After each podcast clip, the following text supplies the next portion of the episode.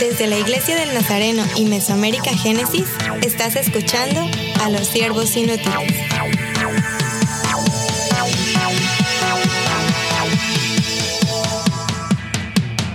Saludos y bienvenidos al podcast de los siervos inútiles. Aquí estamos en, en un episodio excelente y especial, pero primero yo creo que debemos presentarnos. Yo soy Scott Armstrong y a la izquierda, Emily Armstrong. Hola. De este lado, José Luis Acevedo Buenas, ¿cómo están? y Freya Galindo. Hola a todos. Pero también tenemos algunas invitadas, algunos huéspedes que están aquí, misioneras especiales que han terminado sus dos años en Santiago. Hace poco entrevistamos a ustedes también con Jocelyn, su, su compañera, pero Jocelyn, para los que no saben, está en Panamá, ha decidido seguir con Génesis y está en Panamá sirviendo, gracias a Dios. Pero ustedes ya han llegado a, a un momento excelente necesito escuchar quiénes son, porque yo sé, pero, pero nuestros oyentes no, como, pero, pero no saben. Entonces, vamos a empezar aquí. Eh, nombre y de dónde eres. Hola a todos. eh, mi nombre es Sujei Barrón y soy de Monterrey, México. Misionera aquí en Santiago, República Dominicana. Buenas, Dios bendiga. Mi nombre es Wendy Rivera. Soy de República Dominicana, de Santo Domingo y sirvo en Santiago de los Caballeros. Excelente, hemos escuchado de ustedes antes, entonces no vamos a meternos más eh, o mucho más en el llamado, porque ya hemos escuchado en otra entre- entrevista cuando eh, AJ y Freya estaban ahí con ustedes. Gracias, gracias eh, por compartirnos esto, pero ahora he estado con ustedes algunos días y sé que tiene muchas historias. Entonces, José Luis va a empezar con la primera pregunta sobre sus dos años de ministerio transcultural. Sí, excelente. La, la pregunta que tengo es, cuando llegaron, llegaron a Santiago por primera vez, que tuvieron el contacto con la comunidad, con la gente, y empezaron los trabajos, ¿cuál fue, cómo fue esa, esa transición, ese cambio, esa experiencia, ese contacto cultural con, con la gente? Bueno, en mi caso, mi primer reacción fue, este, me, me sorprendí mucho. El ver la diversidad y lo que intenté mucho hacer en todo mi primer mes fue observar. Muchísimo, más que interactuar con la gente, trataba de hacerlo un poco, de acercarme y, presentarme, pero sí observar como ah, sus movimientos, sus actitudes, sus formas, porque estaba causando en mí eh, un contraste de ver cómo lo hacemos en México y cómo es en, República Dominicana. Entonces, todo es totalmente diferente, la forma en la que nos expresamos, este, la forma en la que comparten, la forma en la que se expresan, incluso la tonalidad que usan, la forma de hablar muy rápido. Fue muy interesante para mí porque incluso no podía entender todas las palabras. Una porque eran diferentes y otra por la velocidad con la que hablan los dominicanos. Entonces, algunas cosas las entendía, algunas otras no, e incluso algunas otras yo las interpretaba mal. Después de cierto tiempo me di cuenta que yo pensaba que se hablaba de un tema y estaban hablando de Y eso pasa más en menudo con Wendy que cualquier otra persona. Su compañera. Sí, sí. No, no, no. En ese caso ella pensaba que yo le discutía mucho. Porque nosotros hablamos voceado y hablamos fuerte y duro y recio. Y ella pensaba que yo cada vez que le hablaba era regañándola. y ella, tú me estás ofendiendo. Hablamos No me así. grites. No, no, hablamos así. Y cuando íbamos a la comunidad, ella se asustaba cuando veía a las personas hablar. Porque acostumbramos a hacerlo, aunque estén cerca, pensamos que estamos lejos. Y cuando ella empezó a ver todo eso en la comunidad, yo dije, ves, que no es que yo te discuto ni peleo, es que somos así. Porque hablamos así. Sí, de- eh, ustedes han, Ya. ya han hablado un poco de, de- de la amistad que tienen. Eh, mira, fue, fue difícil para ustedes a- al inicio Sí. acoplarse no solo a la nueva cultura. Sino a, a vivir juntos. No sé si pueden hablar de esto y, y espero que da- den un poco de... de- de No sean muy testimonio. específicas. un sol, un sol. Pero, pero espero que, que nos den un poco de esperanza también, porque, ahora los, lo- las veo como amigas y como familia casi. Sí, fue muy chocante al principio y más cuando éramos tres. porque estaba Abby, que era de Estados Unidos, Sujei de México y yo de aquí de Santo, de Santo Domingo. Para ellas pensaban que para mí iba a ser fácil, porque yo estaba en mi mismo país y ya yo había conocido Santiago antes, pero no. O sea, las tres tuvimos choque y en la casa cuando llegábamos, a mí me gustaba, a mí me gusta mucho la comida de aquí y gracias a Dios no varía mucho en Santiago, pero a ellas no le, le caía bien y teníamos que buscar el equilibrio y cuando nos teníamos que poner de acuerdo que vamos a cocinar, que vamos a hacer todo eso, era un caos. Tardábamos mucho para ponernos de acuerdo en qué vamos a comer las tres juntas. Ya decidimos que decir, cada quien cocina lo que quiera al principio porque no sabemos qué no nos gusta cada una. Pero después sí ya fuimos armando y ya después que ya pensaron a, conocer el sazón, la comida y los lugares y todo, ya la niña sabe hacer locrio. sabe cocinar dominicano ya. De- debemos explicar qué, ¿Qué es es. locrio? Sí, ¿qué es locrio? Es la carne con el arroz mezclado con salsa y un colorcito bien rico, es lo que me, me encanta. y ya a la niña le gusta mucho el de costillita de cerdo. Ah, ah, Bueno, a mí también. Ya lo sabe cocinar, lo pueden invitar. Sí. Bueno, fue muy interesante el aprender nuestros hábitos en todos los sentidos, porque cada quien tiene su forma de hacer las cosas. Entonces, incluso para cómo íbamos a planear, cómo íbamos a limpiar la casa, teníamos que preguntar, ¿y cómo lavas tú? ¿Y cómo lo hacen en México? ¿Y cómo lo hacen?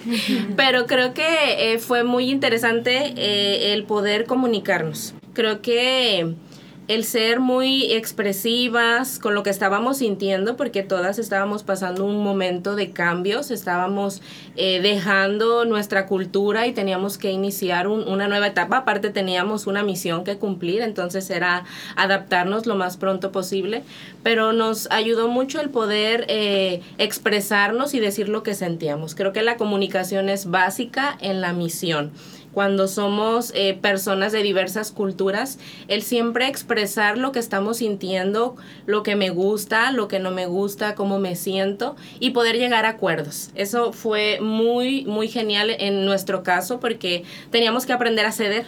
Entonces, hoy vamos a comer esto, quizás no es mi favorito, pero está bien, lo vamos a hacer por ti. O quizás la forma de trabajar en la planeación es diferente, pero bueno, lo vamos a hacer como hoy, como tú lo dices hoy.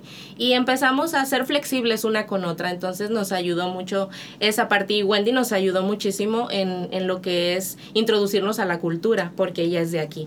Entonces ella nos contaba cómo era, cómo se, la forma de relacionarse y fue muy sencillo ya después podernos introducir a la cultura con las personas y la relación. Fue muy buena. Yo sé para mí, para muchos misioneros, que hay muchos puntos sobre el camino de la vida misionera que Dios siempre confirme el llamado misionero por medio de un acto, una persona, una circunstancia. No sé si ustedes pueden recordar quizás un, un tiempo durante estos dos años que quizá para mí siempre como la frase que llega a mi mente es que yo fui hecha para eso que quizás otros no, no aguantan, pero yo fui hecha para eso. Es que me encanta vivir esa vida. No sé si hay algo que les llega a la mente. Bueno, pues eh, fueron muchas experiencias con las personas, pero la que tengo más guardada en mi corazón de estos dos años fue la experiencia que viví con un enfermo de cáncer en su fase terminal. Eh, nos tocó estar todo un año con él, ce- cerca de él, en sus procesos, en sus quimioterapias.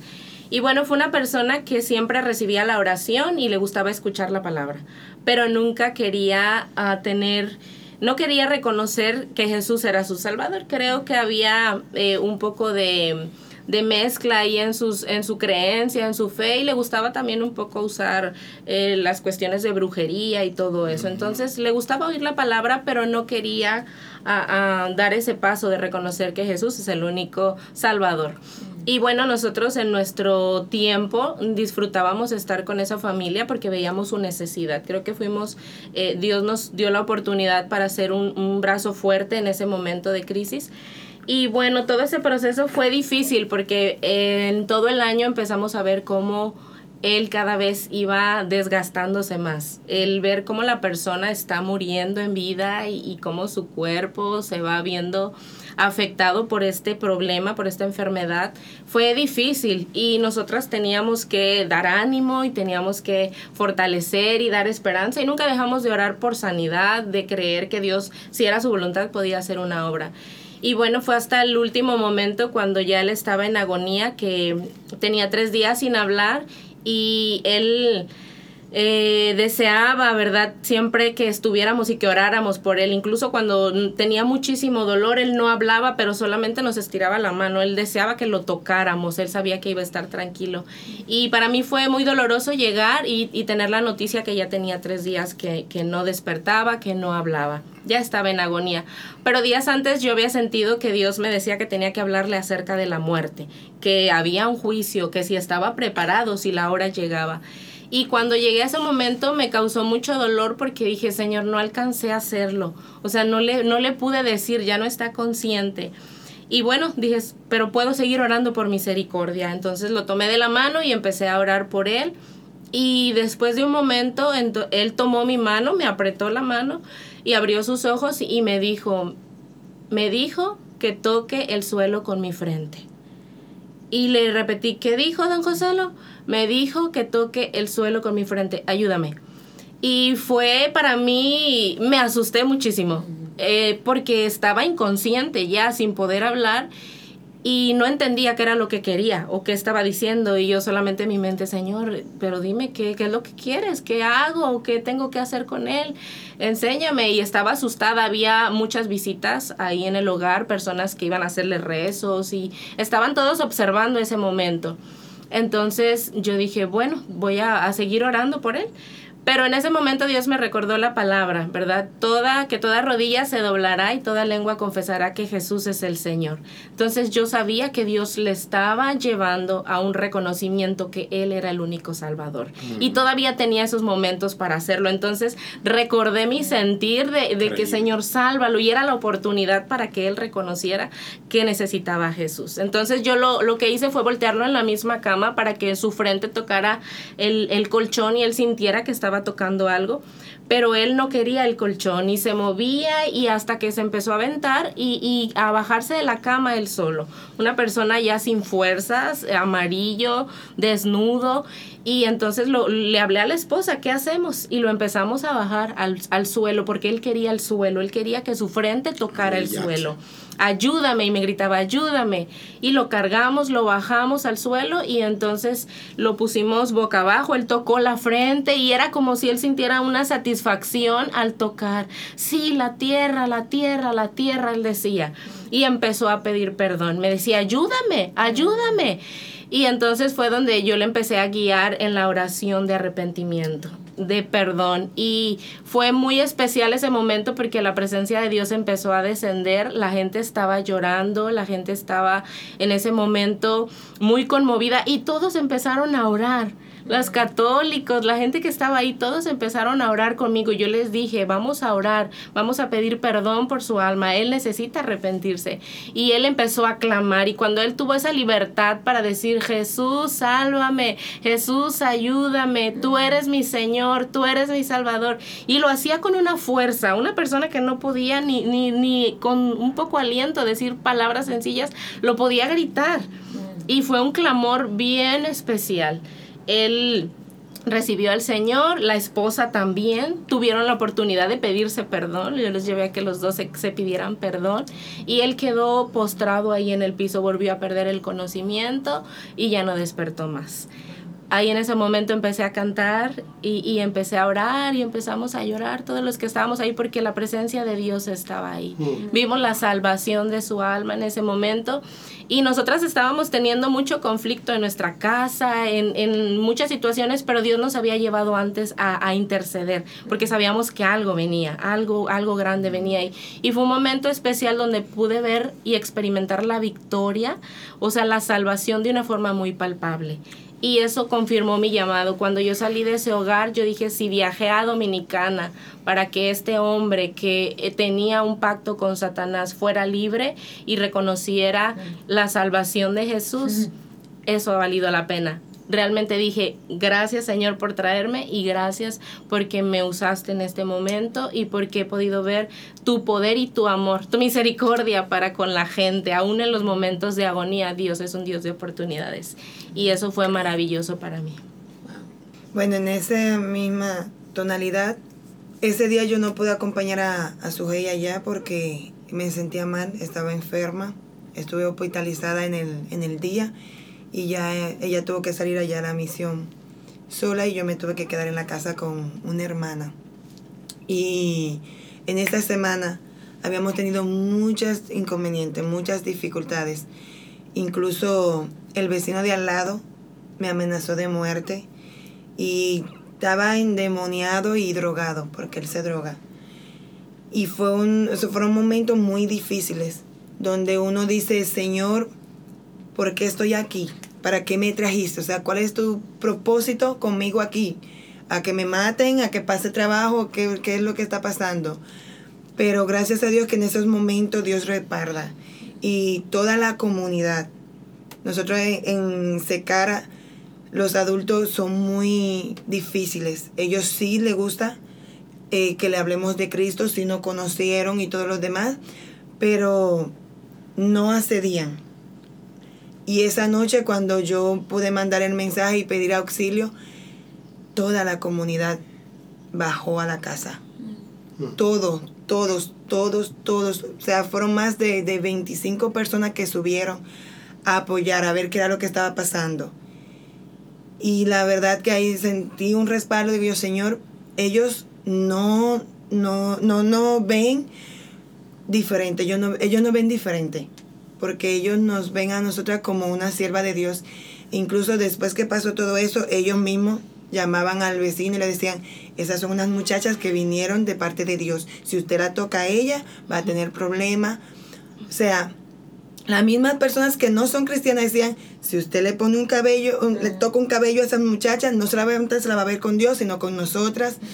Y nuestros hijos están pendientes de ella, nosotros le confiamos nuestros hijos a ellas y ellas están haciendo un buen trabajo. Y Dios respalda los trabajos que, que nosotros hemos hecho. Y fue maravilloso, porque incluso nosotros cuando salimos, el mismo día de, de nuestra partida, recibí una, una buena noticia de parte de uno de los papás de los niños que trabajábamos. Y es que él decía, ustedes duraron aquí todo el tiempo, los dos años, trabajando con nosotros. Y yo sí la veía, la respetaba, pero no me quería acercar a Dios porque tiene sus vicios. Y él dice, pero ahora que ustedes se fueron y al ver la, la condición en que están lo- los niños, en que está todo, yo he sentido que Dios me está diciendo, es tu responsabilidad. Y él dijo, yo la, la asumo. Yo dejé de ser eh, hijo de Dios para convertirme en discípulo de Jesús. Digo yo, lo quiso decir que eres hijo de Dios y también quiere ser discípulo. No quiere ser ya un cristiano de banca, sino que él quiere continuar la obra que nosotras dejamos. Y él estaba diciendo en su testimonio que él confía en Dios, en que Dios le va a dar la fuerza para él ser un ejemplo como nosotros lo fuimos en la comunidad. Él lo va a hacer ahora. Que él se va a hacer cargo de la iglesia, que se va a hacer cargo de todo y que va a apoyar en todo lo que él pueda. Y que oremos por él porque él quiere que Dios le dé la fuerza que él necesita para seguir adelante. Y digo yo, Dios mío, gracias. Gracias porque duramos dos años en Secara, duramos dos años en Banega, invertimos más tiempo y más recursos y más todo en Secara y fue como que no vimos muchos resultados allá, pero sí hay. Mm, Si hay una iglesia infantil que adora al Señor, si hay personas adultas que quedaron tocadas y escuchar este testimonio después de salir. O sea, como, Señor, valió la pena. Amén. O sea, valió la pena porque pudimos sembrar.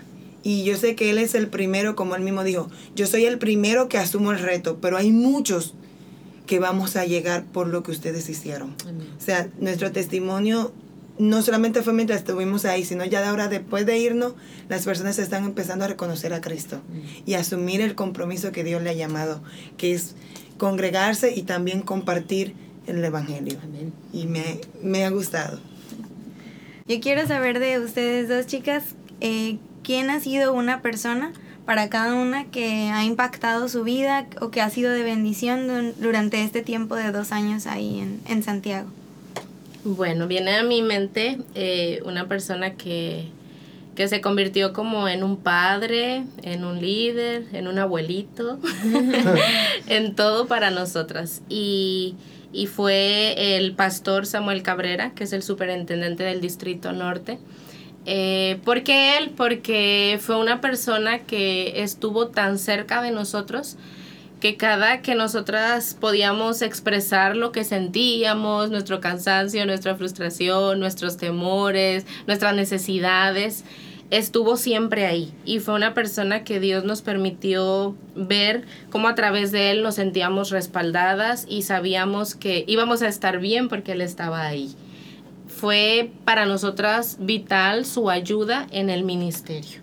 Nosotros pudimos ver de él un amor especial. Y algo que nos, nos quebraba mucho, ¿verdad? Es ver todo su trabajo, todo lo que él hacía. Y cuando pastor lo necesitamos, si era a las 10 de la noche, a las 12, a las 6 de la mañana, a la hora que fuera, él llegaba. Y es una persona ya muy adulta y a su edad él está estudiando en la universidad. O sea, es una persona que siempre como nos influenció demasiado a, no cansarnos, a seguir, a esforzarnos. Y es un ejemplo bien fuerte para nosotros porque aún a pesar de, de ver todo lo que ha vivido y sus procesos de salud, porque le, le dijeron que tenía Parkinson, bueno, muchas enfermedades le han dicho que él tiene y él no se ha detenido de hacer la obra. Entonces, verlo con esa fuerza para mí siempre fue de mucha bendición, siempre me animó, como siempre me desafió a hacer algo más. Yo a veces decía, estoy cansada o, o ya no puedo con los estudios y verlo a él haciendo de todo y un viejito en la universidad haciendo de todo, entonces él de verdad que impactó mi vida en Santiago. El sentir su amor, ver su liderazgo, ver su cuidado, eh, la forma en que nos retaba en cada momento fue muy especial. Entonces él eh, en mi vida y en mi ministerio fue de mucha bendición.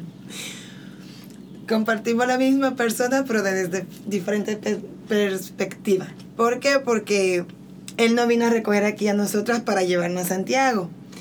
Y cuando él nos vio, él dudó.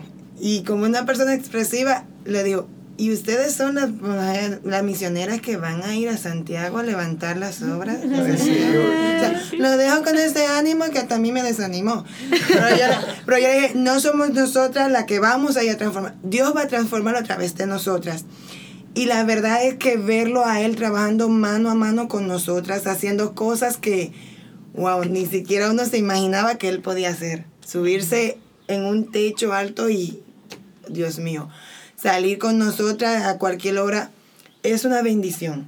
Y verlo ahora como él está tan motivado, él dice que él va a dejar su iglesia para ir a, a pastorear Vanegas porque era un sueño hecho realidad y se pudo. Y la emoción que él tiene y que quiere. Él sigue queriendo Génesis para Santiago. Mm. Y su ánimo y esa fortaleza que él nos da y su apoyo es incondicional.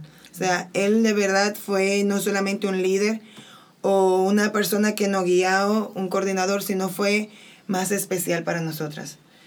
Por eso yo creo que compartimos la, la, la misma persona las dos, porque muchas personas sí nos apoyaron, eh, compartimos con muchas personas que también pueden decir que podemos apreciar, pero él fue el que marcó mi vida, porque incluso nosotros la tomábamos a él de ejemplo para las mismas personas de las comunidades que quieren estudiar, que no saben leer, no saben escribir, y nosotros decíamos, mire, nuestro pastor acá está, está haciendo el bachiller, usted puede hacerlo también. Y ponerlo a él de, de modelo, de ejemplo, y las personas decían, es verdad, ah, pues yo lo voy a hacer, y que ellos empezaran a hacerlo, porque el superintendente estaba estudiando, ellos también empezaron a estudiar.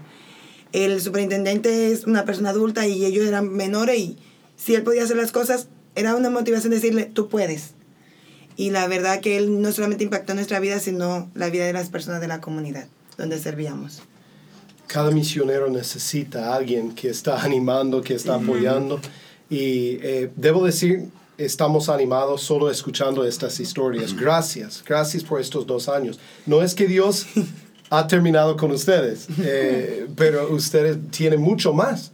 Pero también han dejado huella en todo, toda la ciudad de Santiago. Cabe mencionar que Vanegas es una de las primeras iglesias del Nazareno, empezado de cero con Génesis que se ha organizado, es decir, que ya tiene suficiente membresía, tiene liderazgo, eh, tiene todo preparado y hasta está pensando en plantar otra iglesia. Estamos muy contentos por eso, orgullosos de ustedes. Eh, Freya, si las personas que están escuchando quieren escu- eh, escuchar más o contactar a ellas mismas o a nosotros, ¿cómo pueden hacerlo? Por favor que nos dejen sus comentarios, sus opiniones en nuestra página de Facebook y también en Twitter. Nos pueden encontrar como Siervos Inútiles Podcast. Eh, recuerden, también estamos en iTunes, en Stitcher, en Google Play y en nuestro sitio web www.mesoamericagenesis.org. Por favor, queremos escuchar de ustedes. Excelente, gracias Freya. Bueno, eh, yo creo que ya hemos terminado este tiempo, pero estamos orando por ustedes, chicas. Gracias, Gracias. gracias, Gracias. por ser misioneras ejemplares. Bueno, somos los siervos inútiles y yo soy Scott Armstrong. Sujei Barrón. Yo soy Emily Armstrong. Yo soy José Luis Acevedo. Yo soy Freya Galindo. Yo soy Wendy Rivera. y hasta el próximo. Para más información, visítanos en nuestra página de Facebook Siervos Inútiles Podcast y en mesoamericagenesis.org.